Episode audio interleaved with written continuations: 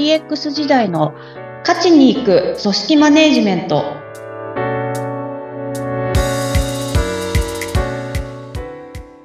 お疲れ様です。株式会社ダズリー代表取締役筒井千明です。インタビュアーの土井さとみです。どうぞよろしくお願いいたします。お願いいたします。筒井さんはスマホの中にアプリ入れてらっしゃいますか？いろいろと。はい、入れてはいますが、軒並み仕事のアプリばっかりですね。あ、仕事、お仕事アプリ。そうですか。あの、私も仕事アプリも入れてるんですが、同時にいろいろなショップとか、なんかこうサービスを利用した時にね、あ、ポイントつけられますんでどうですか？あうちのショップのアプリ入れませんか？なんて言われて、ついつい入れてしまったり、でもめんどくさいなと思ったり、心が揺れるんですよ。で、なんで心揺れてるんだろうなと思うと、これアプリ入れることでまずセキュリティって大丈夫なのかなと思ったり、それからなんかこう、あのスマホの記憶容量とかね、あの、どれくらい使うのかとか、重たくなったら嫌だなとか、そういうこと気にしてるんです。実際のところアプリってどれぐらいちょっとそのスマホにとってね、負荷がかかるんですか？あこれだけもうアプリ増えてしまうと、そのあたり気になりますよね、確かに。そうなんですよ。と、そういう意味だとですね、あの実際に先ほどのそのどれぐらい記憶容量を使うのかみたいな話だと、えっ、と、記憶容量の他に、あの、メモリーですね。あの、表示するときに、あの、どうしても、まあ、パソコンと一緒でっていうところにはなるんですけど、まあ、そこにこう、あの、の容量っていう話と、と端末自体にデータを保存する、あの、記憶容量っていう話が、まず二つあります。うんうんうん、では確かに、あの、アプリ入れて何か表示させるって言ったときに、どうしても、あの、使ってしまうものにはなるんですけど、データ容量のほ話で言うと、あの、パターン二つあるかなと思ってます。で、えええっと、まあ、サービスの本当に仕様によるところなので、じゃあそこ、このアプリはどっちなんだっていうのは、ちょっとそこまではわからないですけど、あの、一つは、あの、アプリそのものに、あの、データを保存させるパターン。で、もう一つは、まあ、サーバーにデータを保存していて、そのデータを読み、アプリ起動したときに読んでくるパターンと。で、後者の方だと、あの、アプリそのものに、あの、データ、あの、保存するわけではないので、そこまで、あの、容量は食わないっていう、仕組みとしてはそんな話になりますね。うーん、そうなんですね。あの、じゃあ、まあ、例えば、えっと、アプリがスマホそのもののそのデータ、記憶を食わないっていうことだと、えっと、そんなにその、なんていうか、スマホが重たくなるとか、あの、データ容量が減っちゃって嫌だみたいなことは心配しなくても大丈夫なんですかね？まあそうですね。あの、もう本当そこの辺の話になると、アプリがどうなのかみたいなところは出てきてしまうので、一概には言えないんですけど、あの、アプリ提供会社も、やっぱりそのあたりはすごく気をつけてはいるところで、あのなぜかというと、やっぱりアプリ重たかったりとか、あとスマホ、なんか最近消費早いんだよね、あのアプリのせいかな、みたいな風に思われると、離脱してしまうので、まず、そうですよね。はい。まずはアプリ疑っちゃいますもんね。そうなんですよね。うん。で、急激にあのアプリを入れたから、最近こうだな、みたいに思ってしまうと、まあ事実はどうあれ、あの、どうしてもアンインストールみたいな動きには促進されやすくなってしまうので、もうだいぶサービス提供側も、あの、いろんなところは気をつけてはいるとは思いますね。うーん。アプリ、あの、どんどん入れてって、街中でしょっちゅう言われますが、あんまりその、その容量的な点については、まあ、進歩もあって、心配しなくても大丈夫な感じになってきてるってことですね。そうですね。スマートフォンのスペック自体もどんどん上がっているので、そっか、そうですね。うーん、ありがとうございます。私の最近の悩みが解消しました。さて、えーこれからの、ははいい、これからの時代に求められるマネジメントについて、ここのところお話を伺っていますが、今日はチームメンバーへの声かけで気をつけること。こちらをテーマにお話をしていただこうと思います。えー前回もジャズ型チームのお話ししてきましたが、はい。あの、どんなことに気をつけるといいんでしょうかね。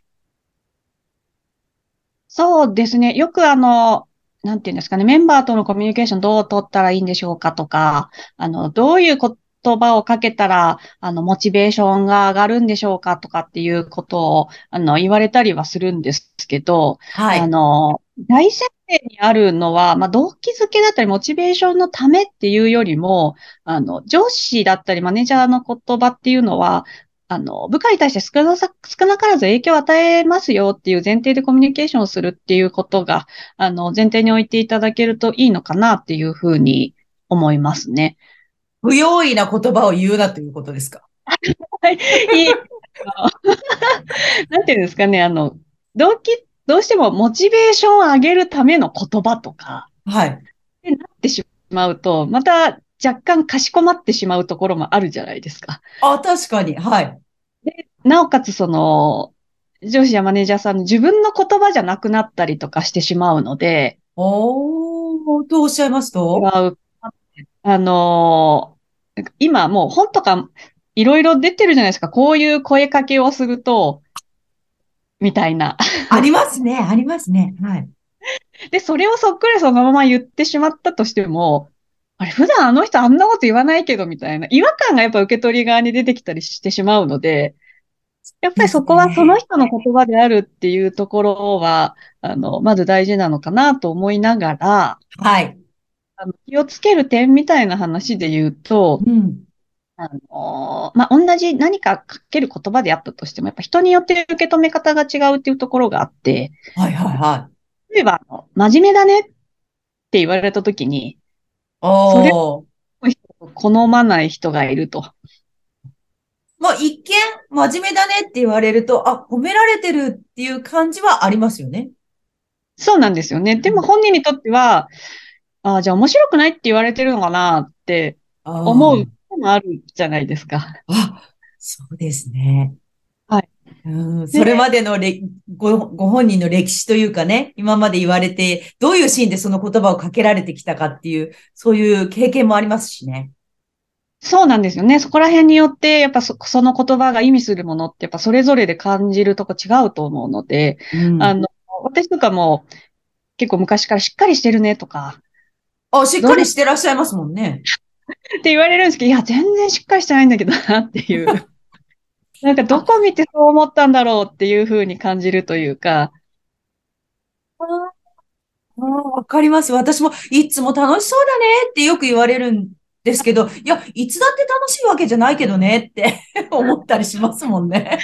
そうなんですよね。どこかでこう、心の中で反発というか、いや、それは違うよっていうふうに思ってしまうところがあると、すごくもったいないなというか、あの、言ってる側は当然褒めてくれてるんだろうし、あの、こちら側も、そ、悪い気もしないかもしれないんだけど、あの、本当にこの人自分のことを見てくれてるのかなっていう、ああ、そこがやっぱそう芽生えですね。っていうところが、あの、ここがちょっとマネージメント観点で言うと、なかなか、あの、何ですかね、その部下の方とのギャップが生まれやすいうんところに、また信頼関係っていうところも響いてくるものになるのかなと思いますね。そうですね。良かれと思っているだけにちょっと難しいですね。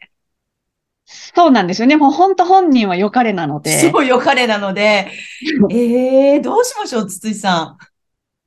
で、なので、あの、まあ今日のテーマである、あの、気をつけることっていうお話で言うと、と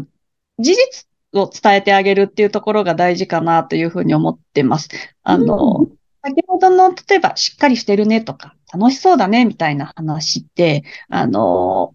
多分その方は何かのシーンを見てるはずなんですよね。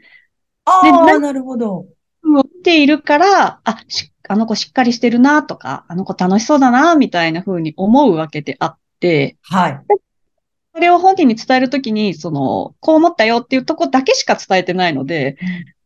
え、何を見てそう思ったのとか、何にも見てあなってしまうっていうところなので、あのー具体的に？そうですね。うん。なので、で、絶対見てるはずなんですね。見てなないことはないので、あの、例えば、ま、何々だったから自分はこう思ったよっていう形で、うん。まあ、例えば、なんかこう、会議室の椅子を整えてたよねって、きっちりしてると思ったよっていうふうに言ってあげるとか、ああ、あ、じゃあそうすると、まあ確かに疑念というかね、私別にそんな、そんなとこないけど、みたいな、うんうん、小さな不満の種みたいなものは芽生えにくいですね。そうなんです。なおかつ、あの、あ、そうなんだって、あの行為別に何の気なしにやってたけど、そういうふうに思ってもらえるよ、も、もらえるんだっていうふうに、ご本人も思ってもらえますし。そうか、承認されたという感じがありますね。上がっていくんだと思うので、なので、もう見てた事実を本当に伝えてあげるだけで。